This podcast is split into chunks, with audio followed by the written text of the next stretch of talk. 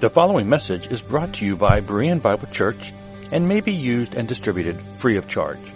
For more free audio, video, and text resources, be sure to visit www.bereanbiblechurch.org. Thank you. Morning, Bereans. Morning. Welcome you to Berean Bible Church this morning. We have been periodically working our way through Yeshua's Sermon on the Mount of Olives, commonly known as the Olivet Discourse. I've been kind of just throwing one in here and there, and since we finished First John last week, I thought we'd do another episode of our study here in Matthew 24. In this chapter, in Matthew 24, Yeshua is answering the questions that his disciples have asked him on the Mount of Olives. Now, after pronouncing judgment on the nation Israel in the end of chapter 23, Yeshua and his disciples leave the temple, and as they're leaving the temple, Yeshua tells the disciples that the temple will be completely destroyed. First two verses say Yeshua left the temple and was going away. And when his disciples came to point out to him the buildings of the temple, all right, you got the context. We're talking about the temple here. He leaves the temple, they point out the buildings of the temple. He answered them, You see all these? That's the temple complex he's talking about. Do you not? Truly I say to you, there will not be left here one stone upon another that will not be thrown down. This would have been shocking to the disciples. The temple was a fortress. The temple was the dwelling place of God. The temple was the center for everything for the Jews, and he says this whole thing's just going to be destroyed. So, in response to this, the disciples ask, they go across to the Mount of Olives. The disciples came to him privately, saying, Tell us, when will these things be? And what will be the sign of your coming and the end of the age?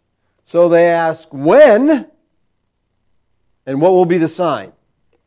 Now, as we've previously demonstrated, and if you haven't heard the previous messages, Go back and listen to them, okay? It'll catch you up where we're at here. The disciples viewed the destruction of the temple, the parousia of Christ, and the end of the age as synchronous events. They're all happening at the same time. What will be the sign of your coming and the end? Because they knew that his coming would mark the end of the age. So we got the destruction of the temple, coming of the Lord, end of the age, synchronous events. So the disciples' question here is basically twofold. When will these things happen? And what signs will indicate they're about to happen? Now, in verses 4 through 51, Yeshua answers their questions. Please keep this in mind as you read Matthew 24. The Lord is answering his disciples' questions. He's not talking to you. He's talking to his disciples. They ask questions he's answering those questions. Yeshua told him a number of things that would happen before the end came. He said the gospel would be preached to all the world. We've already talked about that. They would see the abomination of desolation that Daniel had spoken of. Luke tells us that the abomination of desolation refers to the Roman armies surrounding Jerusalem. He tells us there would be a time of great tribulation. Then immediately after the tribulation, they would see the Son of Man come in the clouds of heaven. To summarize and illustrate what he has been teaching, he goes on to say, From the fig tree, learn its lesson. As soon as its branch becomes tender and puts out its leaves, you know that summer is near. So also, when you see all these things, you know that he is near, at the very gates. Truly I say to you, this generation will not pass away until all these things take place. James Stuart Russell said this Words have no meaning if this language, uttered on so, such a solemn and solemn an occasion, and so precise and express in its import, does not affirm the near approach of the great event which occupies the whole discourse of our Lord. I agree, if this language doesn't mean that the things he spoke of are near, it doesn't mean anything. All right? It doesn't mean anything. He says, From the fig tree, learn a lesson. Now, a popular interpretation of this passage considers the fig tree as a type or an illustration of Israel. According to this view, the fact that Israel became a nation on September 12, 1948, constitutes the budding of the fig tree and may be taken as proof that the Lord's return is near in our day. We'll discuss that a little further on, uh, later on. He goes, I think that the Lord is simply giving us a universal illustration here, uh, which the parallel account of Luke kind of makes clear. He says in Luke 21, 29, and 30, and he told them a parable. Look at the fig tree and all the trees. In other words, we're just talking about trees. You can take the fig tree, you can take a different tree, just trees. As soon as they come out and leaf, you see for yourself, and you know that summer's already near. So he's saying, this is an illustration. When you see leaves on a tree, they begin to come out, you know that summer is near. I don't care if it's fig tree, any tree. All right? You can understand that. So Yeshua said that just like you know the summer is near, when you see the leaves coming out on the tree, so also, when you see these things, know that he is near at the very gates. So also when you see these things come to pass, that he's been talking about in this chapter the gospel being preached to all the world, the abomination of desolation, the great tribulation, the Son of Man coming in the clouds of heaven. You know the end is near. It's just like someone standing at the door about to enter. Now, James used this same illustration of standing at the door to speak of the nearness of the Lord's return. Look at James 5, 7 through 9. James says, Be patient, therefore, brothers until the coming of the Lord. See how the farmer waits for the precious fruit of the earth, being patient about it, until he receives the early and the latter rains. You also be patient. Establish your hearts, for the coming of the Lord is at hand. Who is James talking to?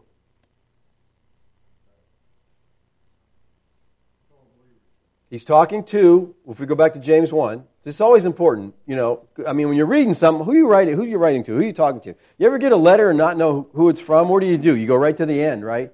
Who wrote this to me?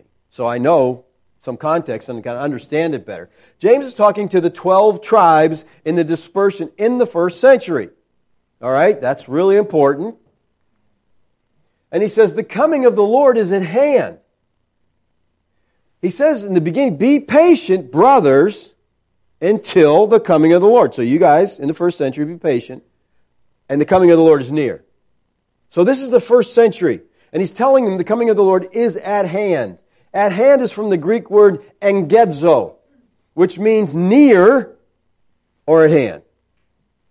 James goes on, Do not grumble against one another, brothers, so that you may not be judged. Behold, the judge is standing at the door.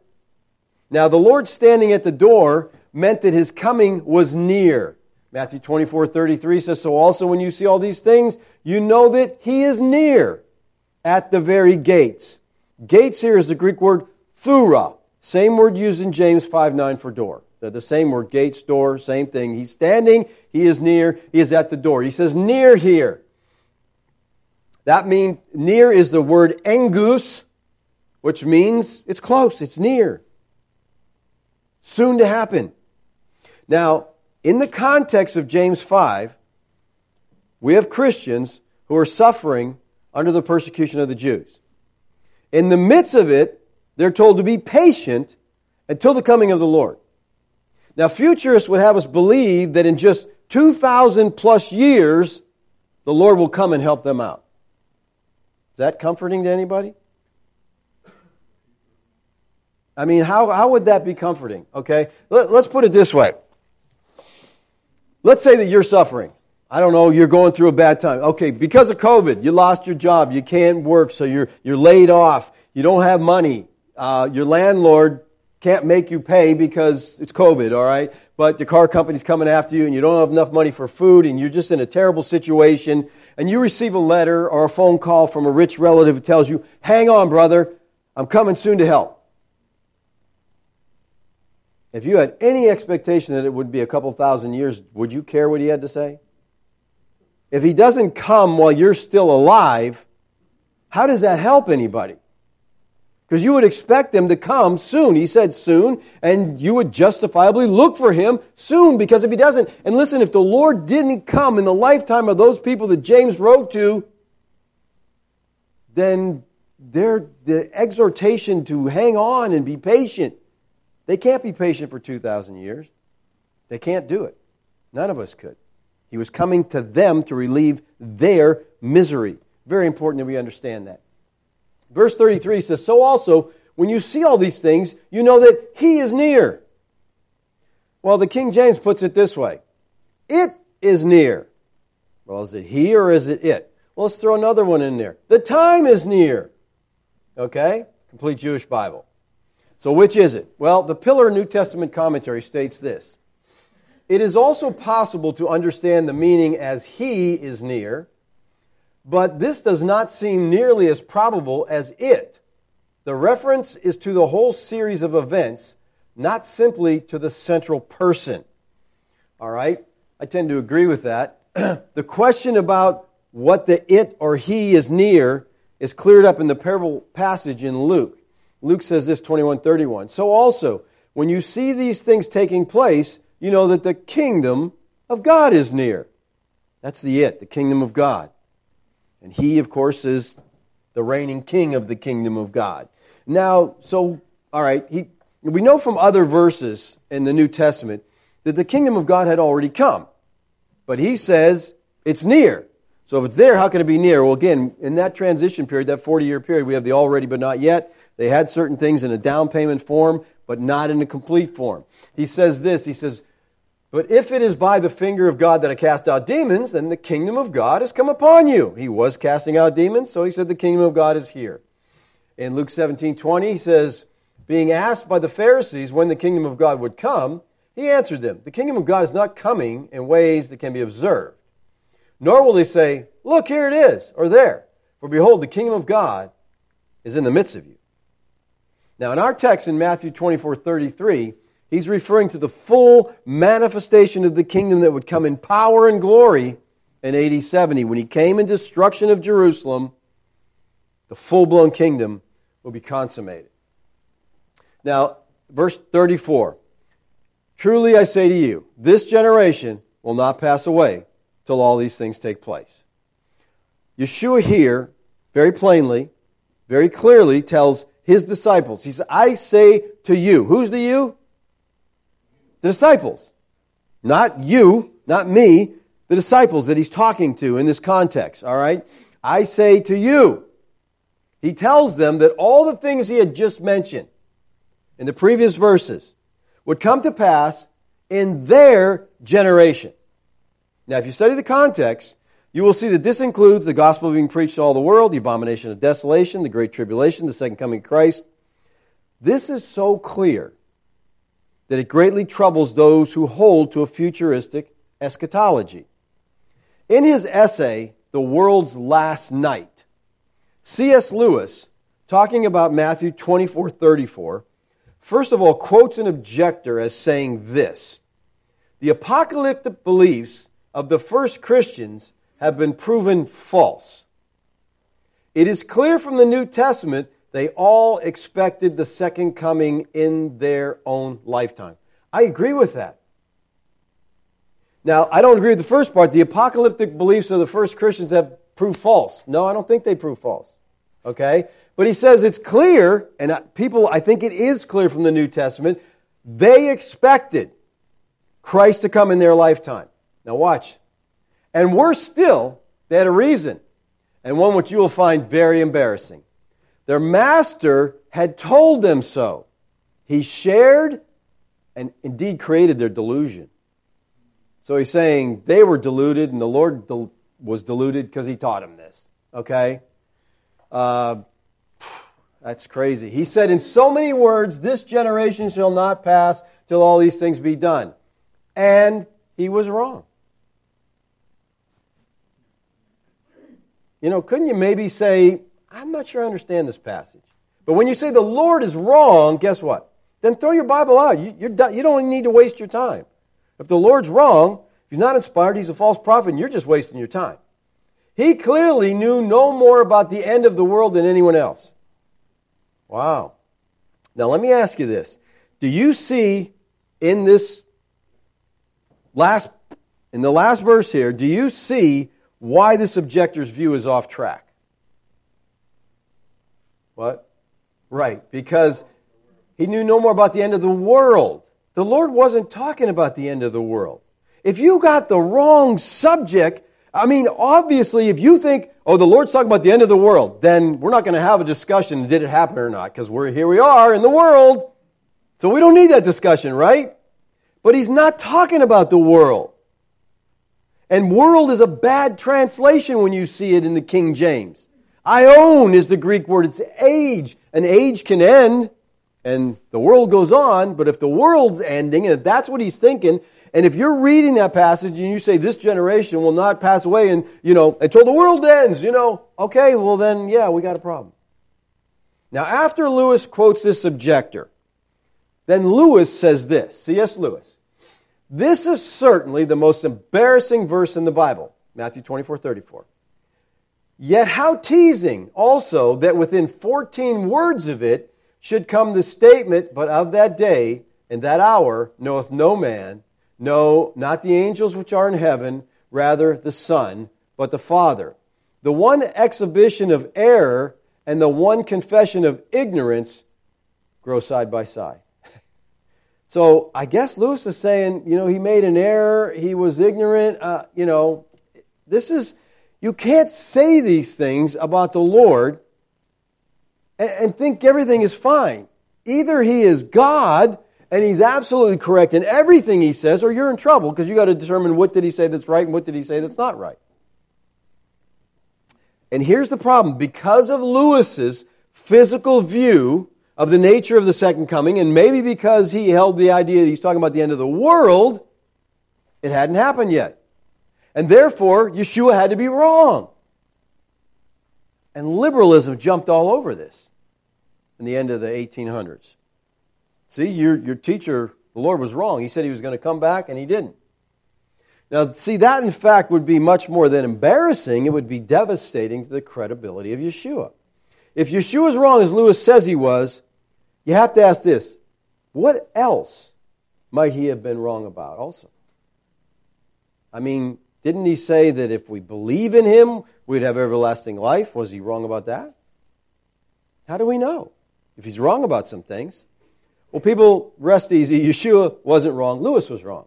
That feels better, doesn't it? we can count on the truthfulness of what Yeshua tells us. And we need to be thrilled with that. We need to be glad about that. We might not understand it, but to question his truthfulness that's a problem. Now, others also had trouble with this verse. Of course, it's not only Lewis. The New Jerome Commentary says this this is a troublesome verse. W. Robertson Nicoll said, What is said therein is so perplexing as to tempt a modern expositor to wish it had not been there, or to have recourse to critical ex- expedients to eliminate it from the text. Man, I wish that verse. And see, that's what a lot of commentators do when they get a difficult verse. They just skip it. I mean, they're not going to, when people are reading the commentary, they're not going to be able to question, hey, why didn't you talk, why didn't you deal with this verse? You know? This verse doesn't fit in their eschatology, so they would just like to eliminate it. It's too difficult. And again, if you're thinking destruction of the world, this would be very problematic. Okay? Very problematic. This verse is devastating to a futuristic eschatology. So let's examine it carefully and make sure we understand what Yeshua is saying. Let's start by examining the meaning of the word generation. Okay? In our text, generation comes from the Greek word genea, which means, by implication, an age. Now, in Thayer's Greek English lexicon of the New Testament, we can see that genea means the whole multitude of men living at the same time. Now, I'm giving you a couple lexicons here. Keep this little, make a little note there because later we're going to read C.I. Scofield say all the lexicons agree with him and they don't say what this is saying here, okay? Then we have William F. Arndt and Wilbur Gingrich, another Greek lexicon, and they say this Genea, basically the sum total of those born at the same time, expanded to include all those living at a given time, contemporaries. That's one of the best understandings of generation there. Contemporaries. We understand that. Now, if you look at the way Yeshua used the word generation, I think it will be abundantly clear that he always refers to his contemporaries, the Jewish people of his own period. Let's look at a few uses of it. Matthew 23, 35, 36. So that on the way you may come all the righteous, so that on you may come all the righteous bloodshed on the earth. From the blood of the righteous Abel to the blood of Zechariah the son of Berechiah, whom you murdered between the sanctuary and the altar. Truly I say to you, all these things will come upon. Again, back up. He's saying to you. He's talking to the Jews right here. He's in the temple. I say to you, all these things will come upon this generation. So he's speaking to the Jews in the temple, and he says this judgment that he's been talking about in Matthew 23 is going to come upon them. Now, here's the interesting thing. I don't know of one commentator, one scholar, who understands this as referring to anything but that generation. That's how they take it. He's talking to those Jews. He's saying it's going to happen in their generation. Problem. No problem there, okay? It's when you put generation in a place they don't like it, then it has to mean something else, okay? Look at Luke 17, 24 and 25. For as the lightning flashes and lights up the sky from one side to the other, so will the Son of Man be in his day. But first he must suffer many things and be rejected by his generation. What generation did Christ suffer many things from? What generation rejected him? His generation, right? That's clear. He's speaking of his contemporaries. Nobody else rejected him. Nobody else inflicted him at that time? He's speaking of his contemporaries. Now look at some of the, how some of the translations deal with Matthew 24, 34. New English Bible. I tell you this, the present generation. That's clear, right? They wanted to make it clear. Today's English version. Remember this. All these things will happen before the people now living. I like that. That's a good one. Uh, that makes it clear. Moffatt, I tell you truly, the present generation. Weymouth, I tell you in solemn truth, the present generation. Again, this generation. Now, these translations, I think, make it clear. The meaning of the word was that of the present generation at the time of Christ, not a future generation thousands of years away. So, in etymology, the dictionary definition of the word and usage, Generation means those born at the same time, contemporaries. This is really important because a lot of times the dictionary, the etymology of the word is not used by the writers. And you, you got to look at how a writer uses it. Well, here, the etymology and the usage are both the same. Okay, usage always takes precedent because words change their meaning. Here it's very clear. All right? How long is a generation? All right, this generation is not going to pass away. So how long is a generation? That's a good question, right? Well, John Walvoord says this. A generation is normally from 30 to 100 years. He's the only one I know of that gives it that length. Okay, that broad of a span. Most commentators see a generation referring to about 30 to 40 years. But more important than that, what's the Bible say about the length of a generation? Well, let's see if we can figure it out. Matthew 1. So all the generations from Abraham to David were 14 generations. From David to deportation to Babylon, 14 generations. From the deportation of Babylon to Christ, 14 generations.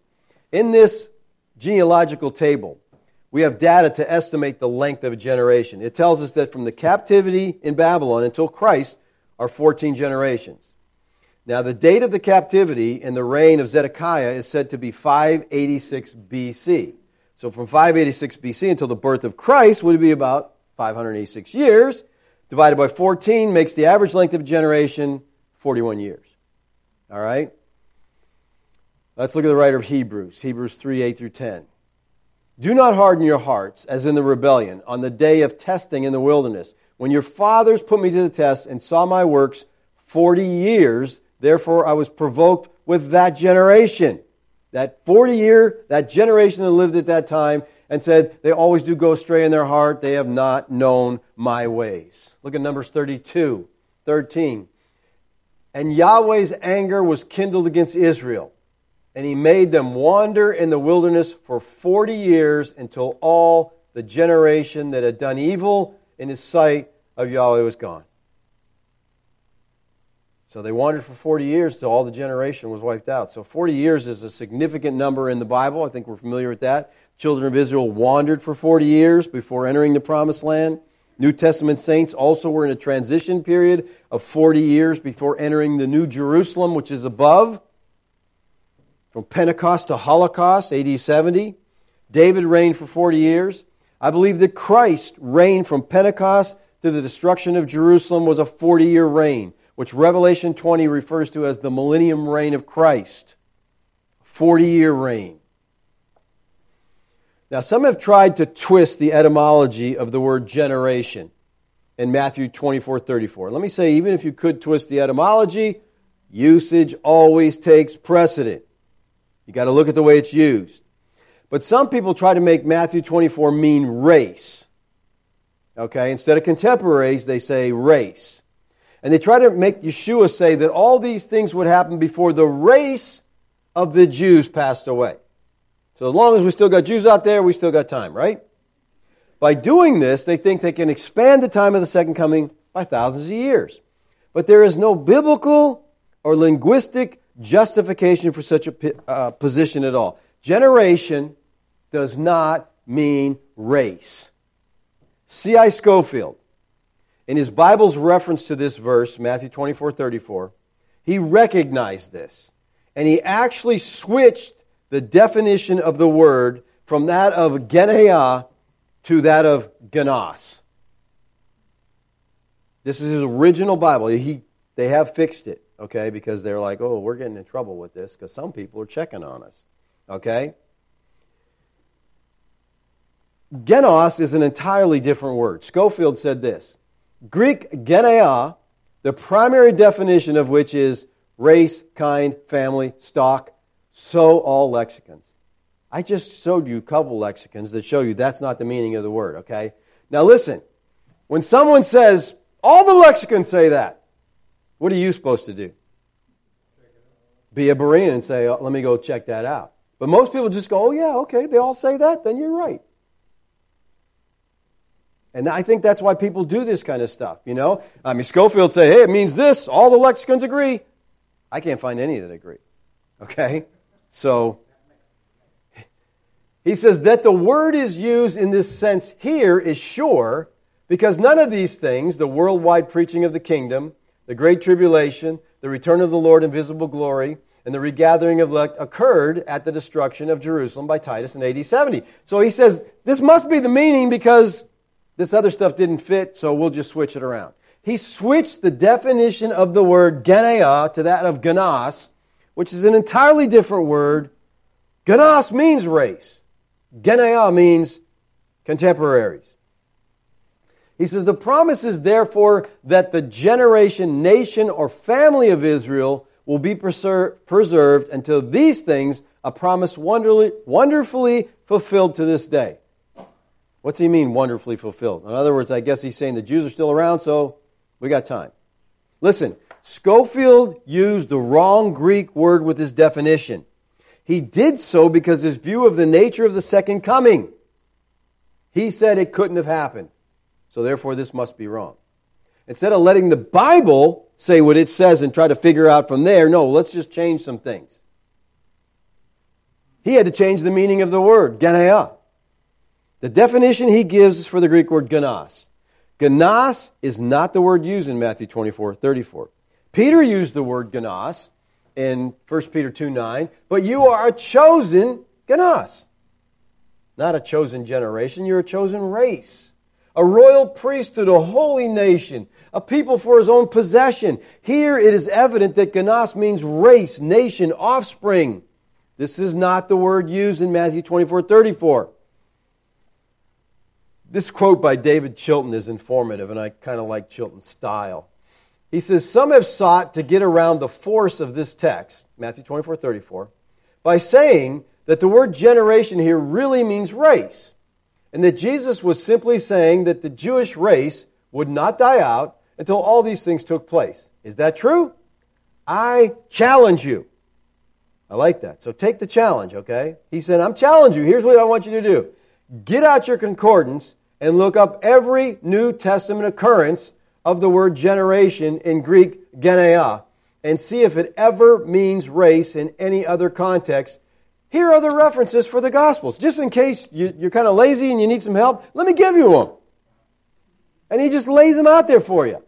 Okay? So, in other words, I'm all but spoon feeding you, Chilton saying, you know, come on, people, do a little homework. Not one of these references is speaking of the entire Jewish race over thousands of years. All use the word in its normal sense of the sum total of those living at the same time. It always refers to contemporaries. In fact, those who say it means race tend to acknowledge this fact, but explain that the word suddenly changes its meaning when Jesus uses it in Matthew 24.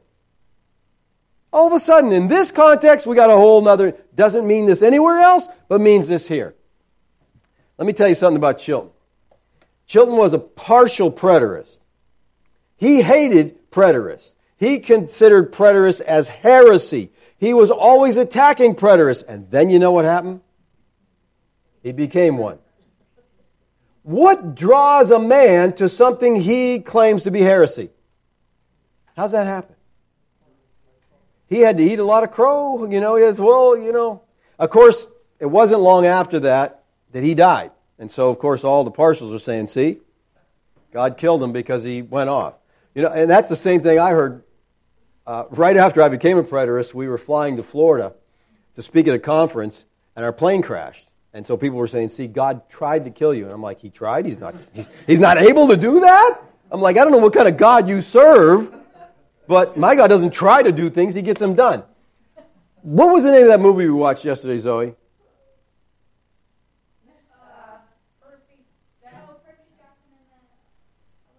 yeah, the, some of the Olympians or something, and I'm laughing through the whole thing because I'm like, what kind of gods are these? These are weak, wimpy gods. Someone steals Zeus's thunderbolt, and he doesn't know who did it.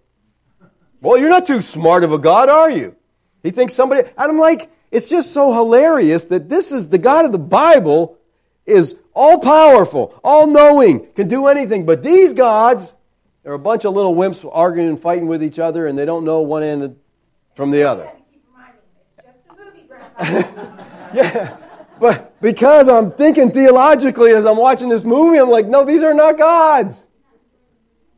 I did enjoy it. It was it was entertaining because I was like, wow, we, don't have to worry about these kind of gods, that's for sure. But it was cool that, that the gods mated with earthly women and had offspring that were Nephilim.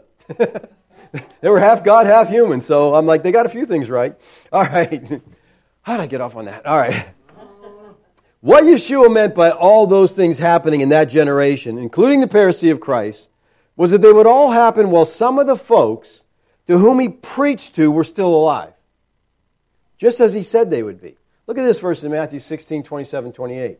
For the Son of Man is going to come. Parousia, all right?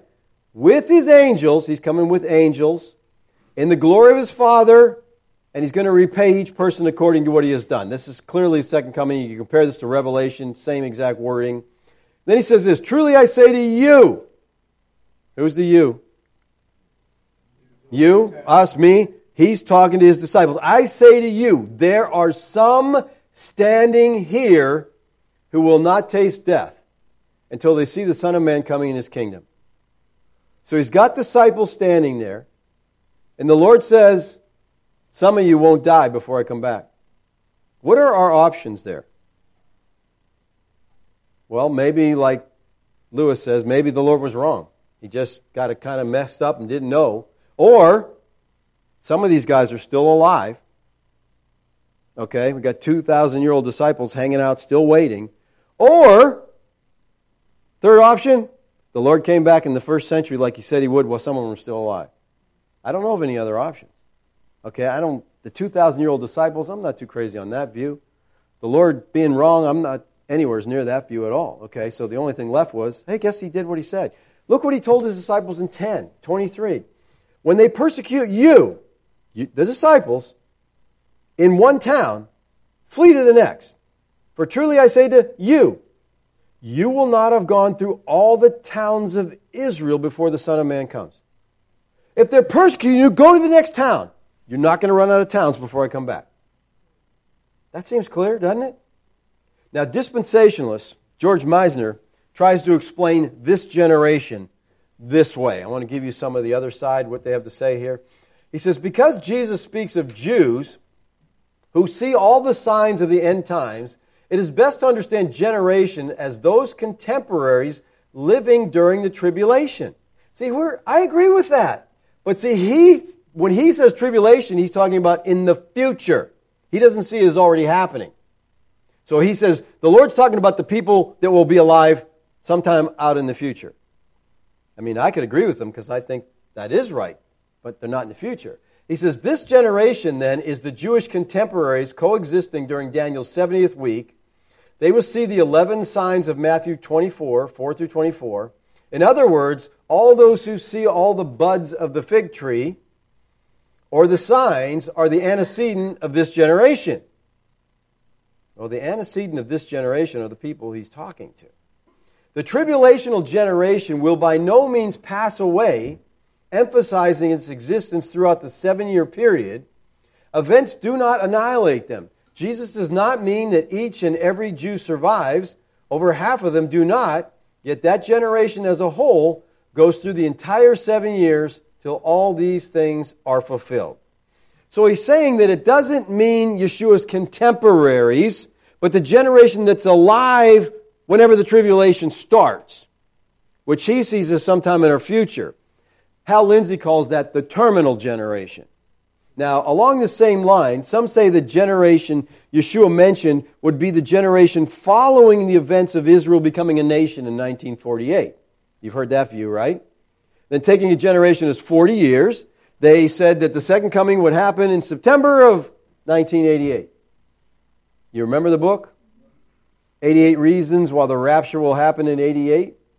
I remember it well. I remember so clearly sitting on my mother's deck that summer reading that book, and it was like, I think it was August, and I'm like, oh, it's September. It's going to happen in a month. You know, we've got some things to get in order here. And I mean, it was compelling to me at that time.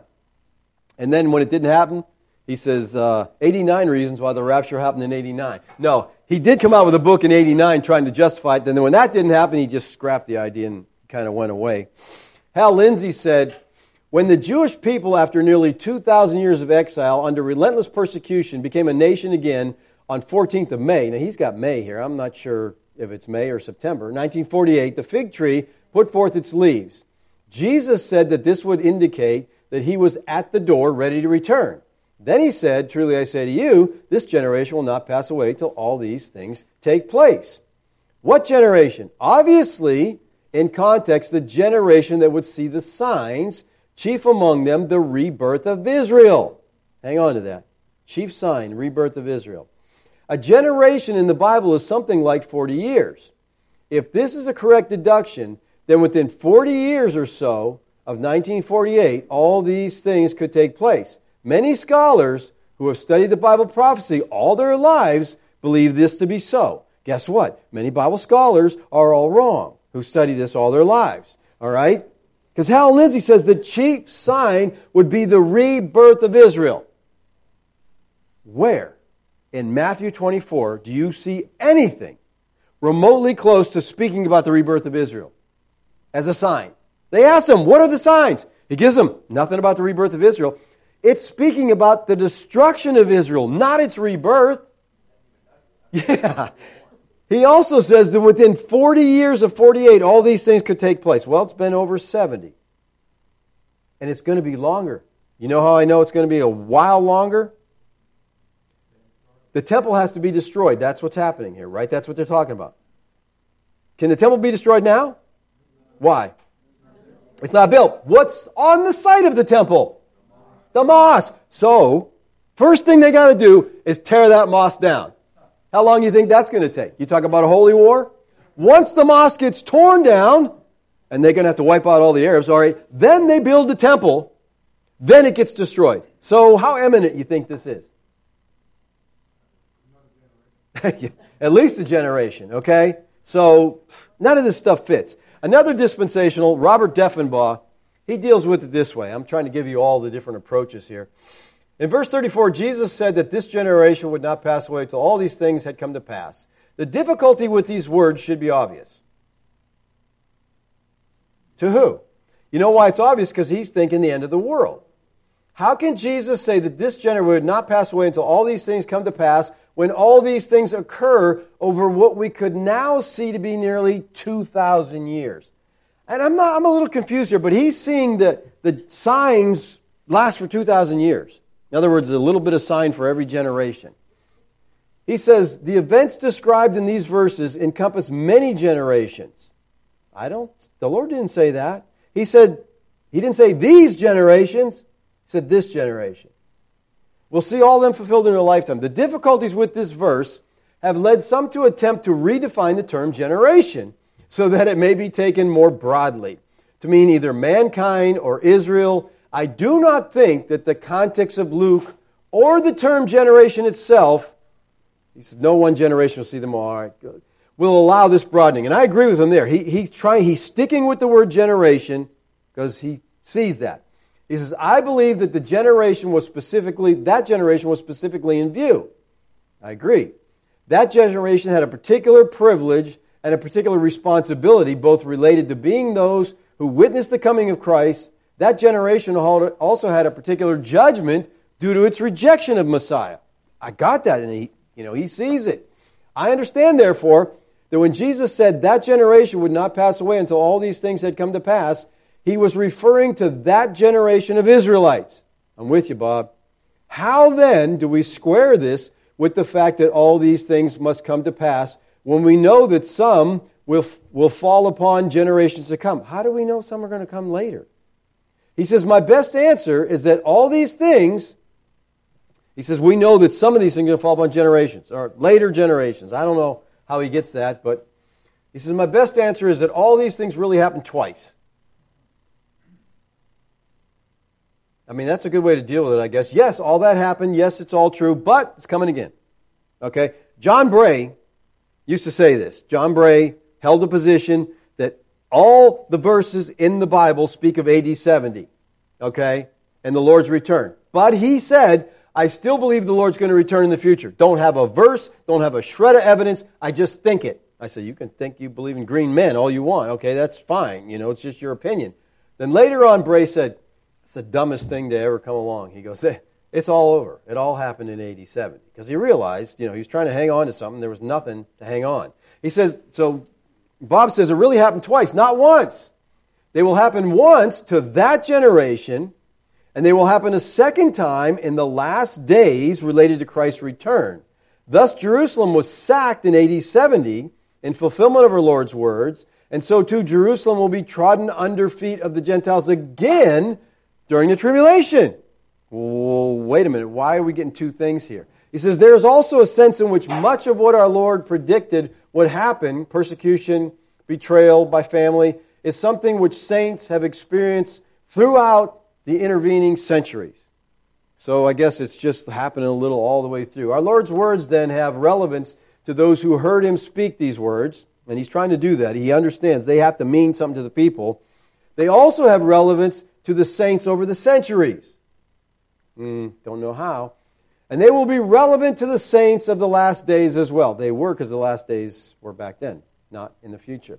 No one dares to take these words idly, as though they will relate to a future people at a future time. Jesus does not allow this mentality to prevail. In other words, just keep it in mind, he's talking to you. Now, let me ask you this Does Yeshua say all these things will come upon this and that generation. Could he have said that?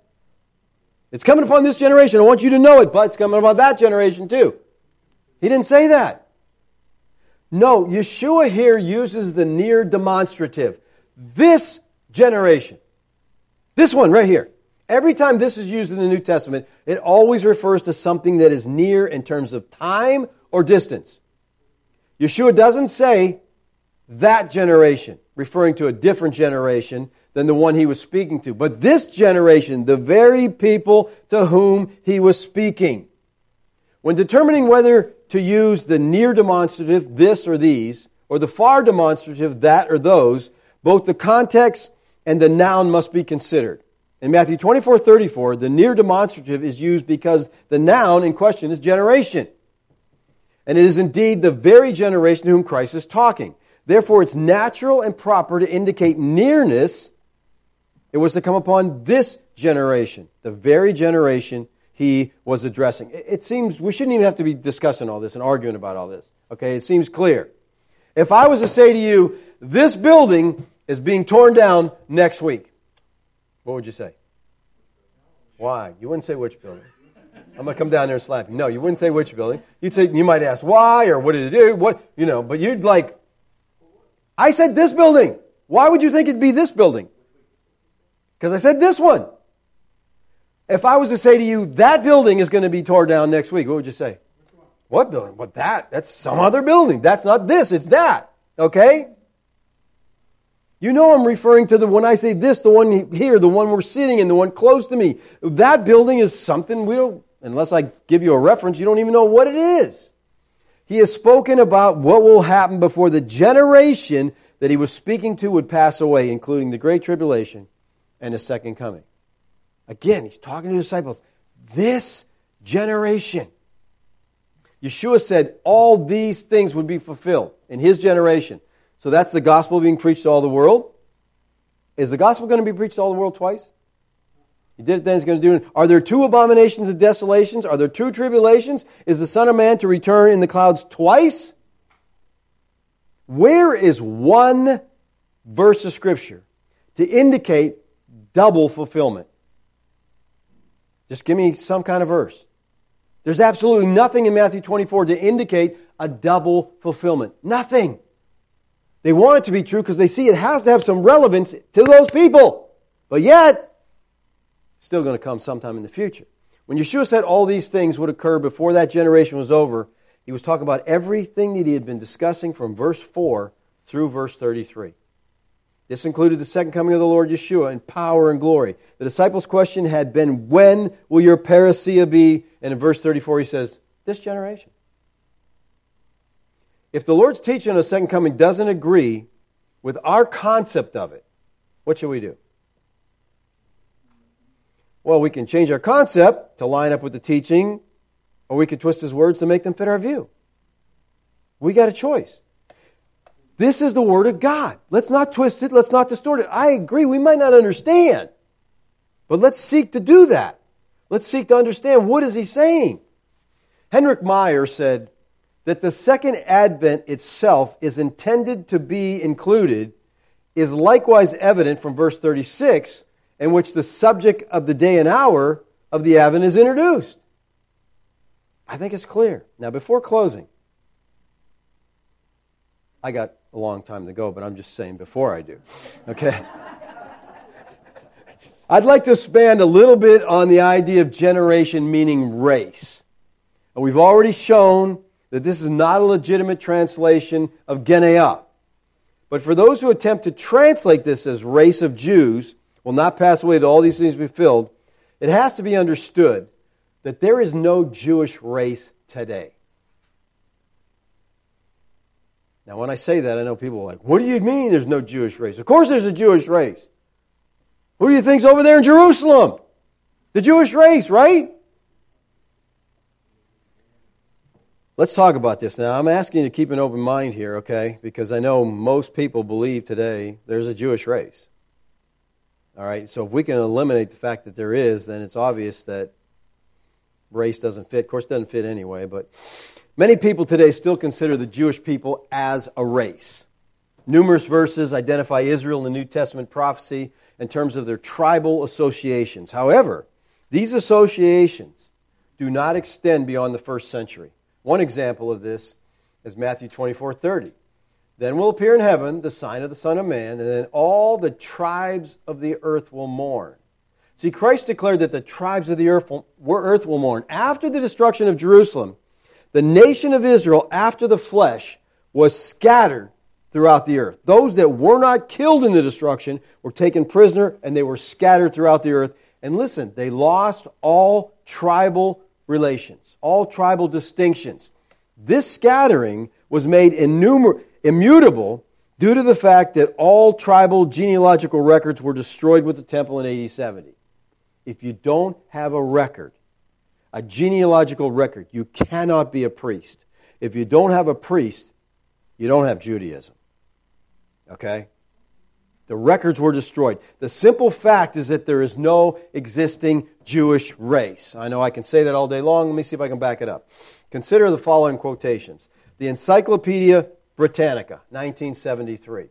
The Jews as a race. The findings of physical anthropology show that contrary to the popular view, there is no Jewish race. Anthropometric measurements of Jewish groups in many parts of the world indicate that they differ greatly from one another with respect to all the important physical characteristics. Okay, this is Encyclopedia Britannica saying this. How about this one? Encyclopedia Judaica Jerusalem. That sounds like it wouldn't say anything like that, right?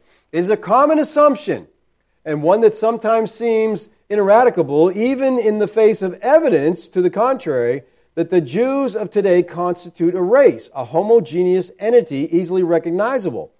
From the preceding discussion of the origin and early history of the Jews, it should be clear that in the course of their formation as a people and a nation, they had already assimilated a variety of racial strains from people moving into the general area they occupied.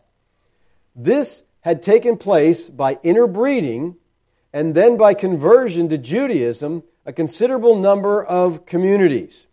Thus, the diversity of the racial and genetic attributes of various Jewish colonies of today renders any unified racial classification of them a contradiction in terms.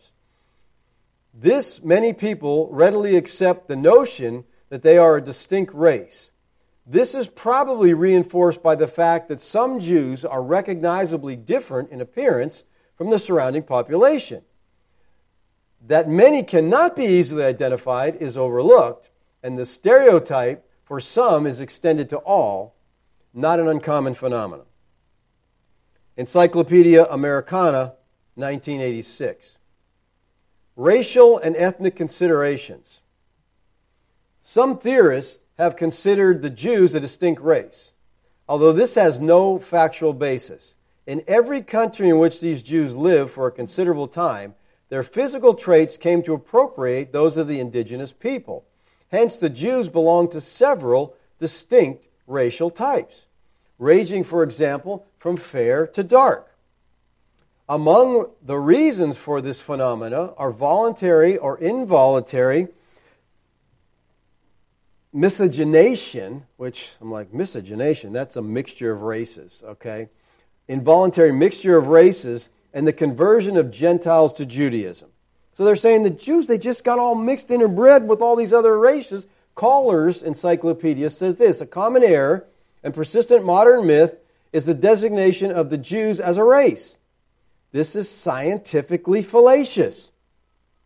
From the standpoint of both physical and historical tradition, investigations by anthropologists have shown that the Jews are by no means uniform in physical character and that they nearly always reflect the physical and mental characteristics of the people among whom they live. This is science, people. Okay? Now, let me ask you this Who is a Jew? It's one who trusts in Christ. That's a Jew. That's a child of Abraham. It has nothing to do with racial distinction anymore. That's done, that's gone. You're a Jew by faith in Christ. A true child of Abraham. Today, being a Jew simply means one is of the Judaistic religion or a convert to it, or else in the brotherhood of those who are. Therefore, being a Jew has nothing to do with race. I mean, you're familiar with a number of notable figures like Sammy Davis Jr., he's a Jew, converted to Jew, Elizabeth Taylor, Tom Arnold. They became Jews by conversion. They call themselves Jews. John Bray, who has done very extensive work on this, says this Many Christians do not know that the vast majority of so called Jews in the world today are the Ashkenazim Jews, while the remainder are the Sephardim Jews. The Ashkenazim Jews have their background not, the nation, not in the nation of Israel, but a country called Khazaria, all right, which country at one time was the largest country in Europe. The settlers of Khazaria were Turks and Huns. In AD 740, King Bulan of Khazaria decided to adopt the Judaistic religion for his country. A number of Jews were already living there, So he converted to Judaism along with all his officials, and the whole nation ended up being known as a nation of Jews. These people are no, no relation at all. They're just, oh, we're all Jews now, okay? In 970, Russia came in and dominated the situation, and the Khazars were scattered, many of them going down into Poland and Lithuania, where at the dawn of our modern civilization, the latest concentration of Jews were found. Today, the largest percentage of so called Jews in the world have as their background this group of people. Israel and Bible Prophecy by John Bray. That is very, like I said, he goes into great detail, very informative.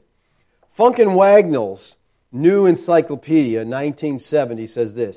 In 1970, the Israeli Knesset adopted legislation defining a Jew as one born of a Jewish mother or a convert. So if you're a convert, you're a Jew. Okay? H.G. Wells wrote this There can be little doubt that the scattered Phoenicians in Spain and Africa and throughout the Mediterranean, speaking as they did a language closely akin to the Hebrew, and being deprived of their authentic political rights, became proselytes to Judaism. For phases of various proselytism attended with phases of exclusive jealousy in Jewish history. On one occasion, the Idumeans, being conquered, were all forcibly made Jews. They conquered them and said, Now you're a Jew, magically. There were Arab tribes who were Jews in that time of Mohammed and a Turkish people who were mainly Jews in South Russia in the 9th century. Judaism is indeed the reconstructed political idea of many shattered peoples, mainly Semitic. The main part of a Jew, the main part of Jewry never was in Judea and had never come out of Judea. So, therefore, I think we can clearly and confidently assert there is no Jewish race today.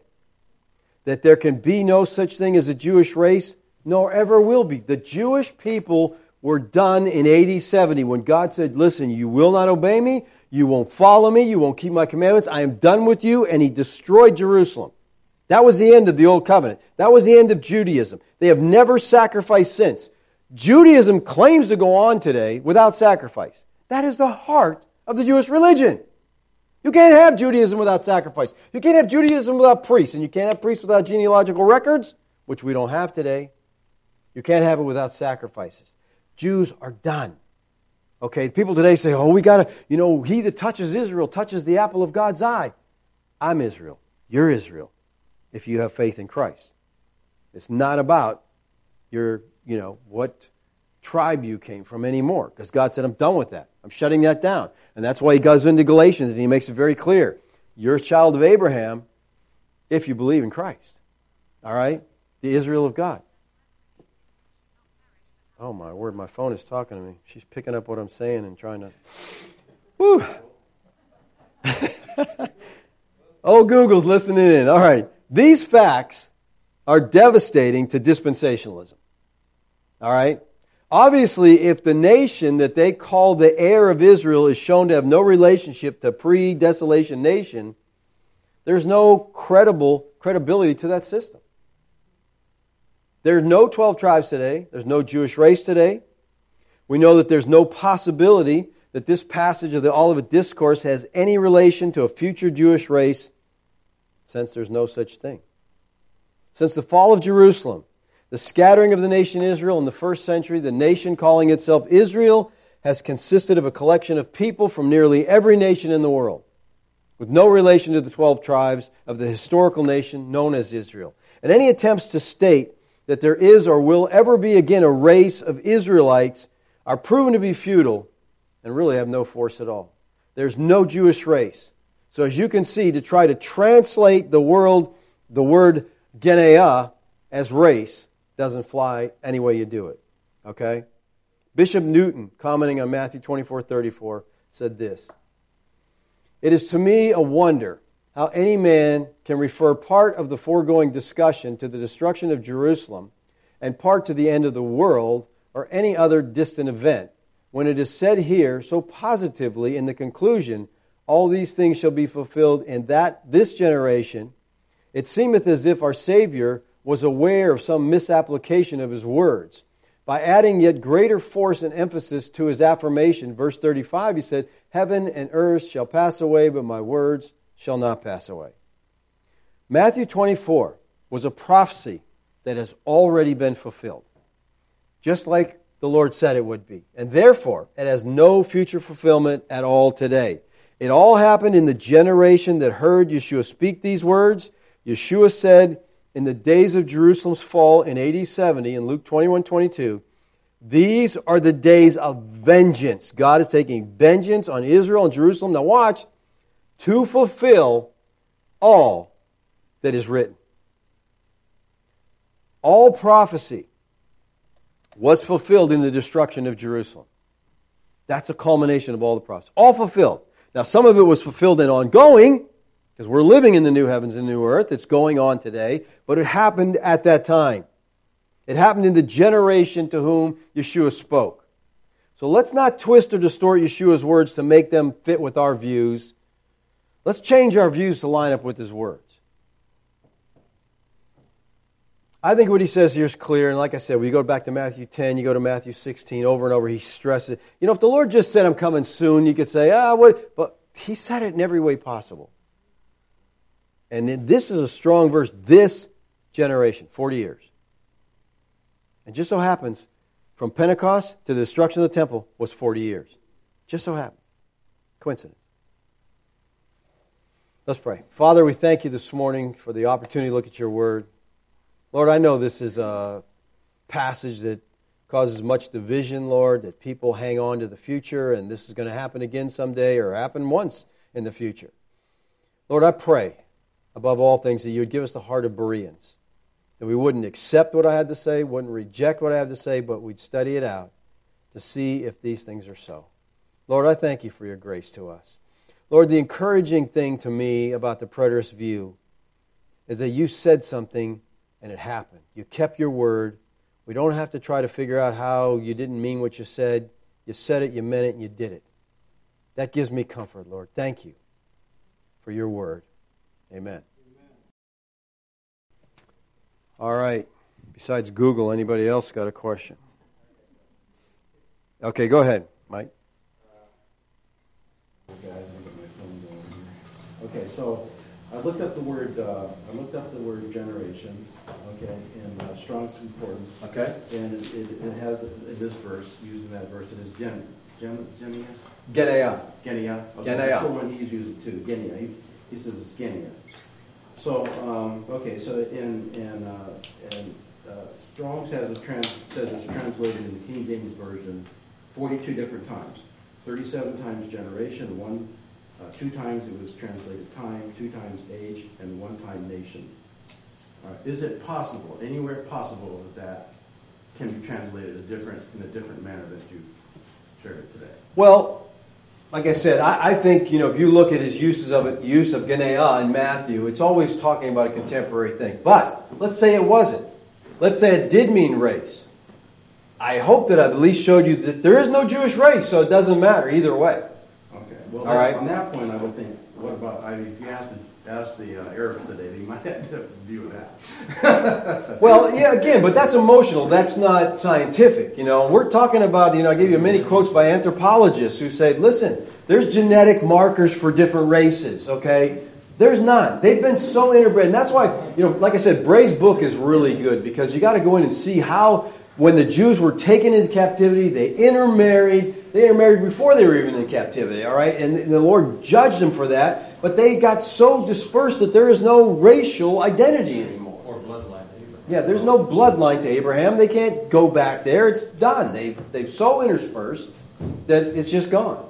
It's curious, though, that then they would be so culturally and culturally and religiously identify themselves as to go through the Holocaust and, and other persecutions even in just this last century. So how do we account for that? I mean, there's still certainly millions of Jews that consider themselves Jewish, in spite of the fact that that persecution that, that still goes on. Yeah, there's a lot of people that do consider themselves Jews. And you know, what they're doing, and a lot of these TV evangelists are trying to raise money to get Jews to go back to Jerusalem. They're getting them from all over the world, sending them back to Jerusalem. Uh, we, we need to get into the whole thing of Zionism. Wouldn't That's that a, just that's just like religious persecution. A Christian's Right. going to persecution too for being Christians, not for being a race. I mean, the people went through the Holocaust because of Ju- of their religious persecution. They believed, you know, that religion was being attacked. yeah, I don't think it had anything to do with race. Again, they, they identify as Jews, so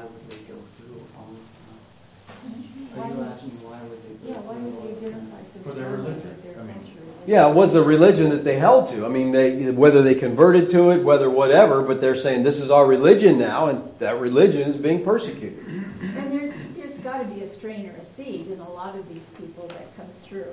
I imagine that a lot of it has been wiped out, as they, as they say, through intermarriage. But still, there are enough people alive today that still identify as Jewish as to bring back this, this Jewish nation that seems to be a fulfillment of prophecy. God given these people this land. What fulfillment of prophecy would that be? The, about the land, Abraham, land the promise? Abrahamic com- covenant. For all That was made to Abraham and Christ generations. seed. Right, and that's the thing. If you go into Galatians, the promise was made to Abraham and his seed, singular, which is Christ. Yeah. The fulfillment of the prophecy come through Christ. Christ is the fulfillment. Only in Christ are we a true seed of Abraham. Only in Christ are we a true Jew. And Paul stresses that in the book of So you Galatians. kind of think And the land is Israel, um, being a nation now is just kind of a red herring. It's got nothing to do with It's just a group of people who identify with the Jewish religion. But again, it's not really the Jewish religion. It's not the religion of the Bible. What about the Battle of Armageddon and the things that are still, still supposed to take place, right? Well, still, still to who are supposed to. I don't think they're still supposed to take place. I think they were all accomplished. Okay, and when you get into the Book of Revelation, it's highly figurative. I believe the Book of Revelation is about the destruction of Jerusalem. And all the battles that happened. It- It's the divorce decree that God wrote to Israel and said, "Here, I'm done with you," and it's about the destruction.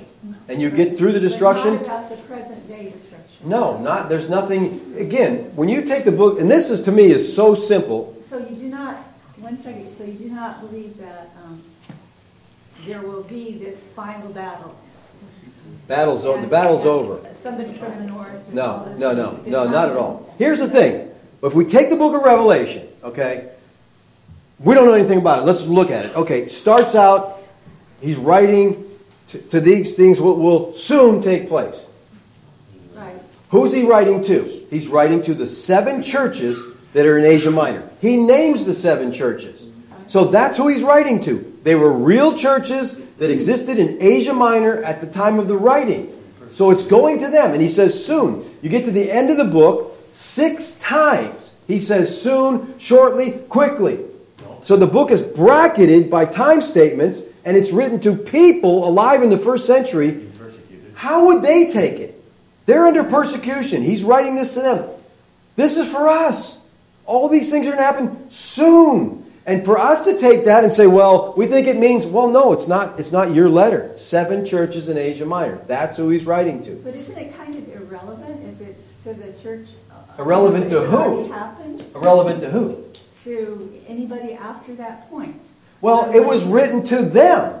So here's the, here's the funny thing. We turn that on our head because people today say it had no relevance to them. It's all relevant to us. Well, wouldn't it make more sense to be relevant to the people it was written to and not to us? And to us? To us, it's relevant in the sense that it's all Scripture is given by inspiration of God and is profitable. All right, so it's profitable for us, and we uh, learn a lot as we understand it and we study it. God told these seven churches what was going to happen. He talked about the destruction of Jerusalem. We learn from that. Just like many things in the Old Testament, people say, "What's the point of studying that?" But David, couldn't it be beneficial to both them and us? Well, again, when, not when there's time indicators and not when it was specifically going to happen to them. See, if, I I mean, I don't know how we take Revelation to us today because it's not talking about the destruction of the world. Revelation is about the end of Jerusalem.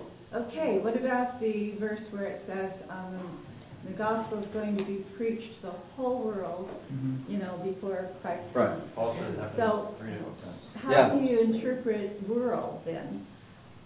World didn't mean world, it only meant the. Well, I don't, you have to, first first of all, what word are they using for world?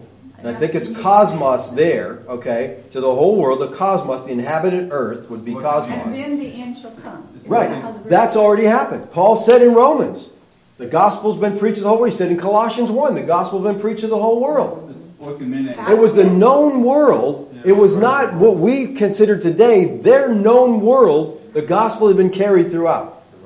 He said has been preached? Yes.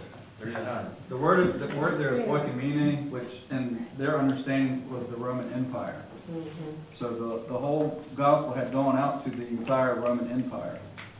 And he says you won't even finish going to the whole. Right. And he says that in Romans 1, he says in Colossians 1, the gospel's gone out. Okay, so yeah, I mean, most people think, well, the gospel hasn't been preached. Yes, it has. All right, we got to wrap this up, but like I said, we can talk more about this. Uh, I'll sit down and talk with you uh, Their answers are- ad infinitum ad nauseam. I'll keep going because I love this subject. And I mean, of course, we're talking about the Bible. I love to talk about it. And I appreciate these questions because I think, like David said at prayer meeting, everybody in this room has been where you are at one time. We've been in that Yes. seat. We've been there. I mean, really. And I mean, God, pulling our hair out, you know, saying the Greek alphabet under the bed, you know, uh, I mean, just, you know, going going crazy over this because when you first hear it, when you first hear it, it just sounds so crazy. You know, it sounds so crazy. My wife thought I was a heretic when I Yeah. started talking about this. Well, my wife still thinks I'm a heretic. But Comprehension. okay, um, let's. Uh, well, wait a minute. I did have some something came in. Let me see if I want to. Northern, they're not you, they don't get that. Oh, they don't get to ask questions. They have to be here to ask questions. What's Bob say?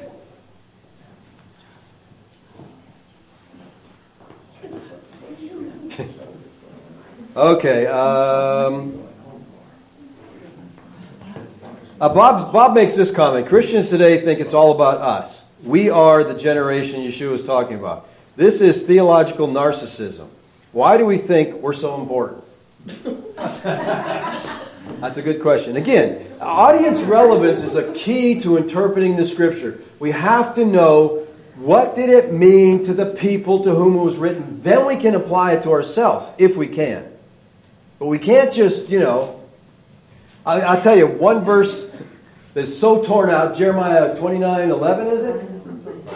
I know the promise. I know the plans I have for you. I've heard every time I go to a homeschool graduation. I know the plans I have for you. Plans for good and not. For, and I'm like, read the previous verse. He's talking to the captives in Babylon. You're not in Babylon. He's talking specifically for them that he's going. to You're in Babylon, but don't worry. I'm going to take you back to your land. How can you take that and take it to a homeschool graduation and say God's got some wonderful plans for you? Context, people. Context is king.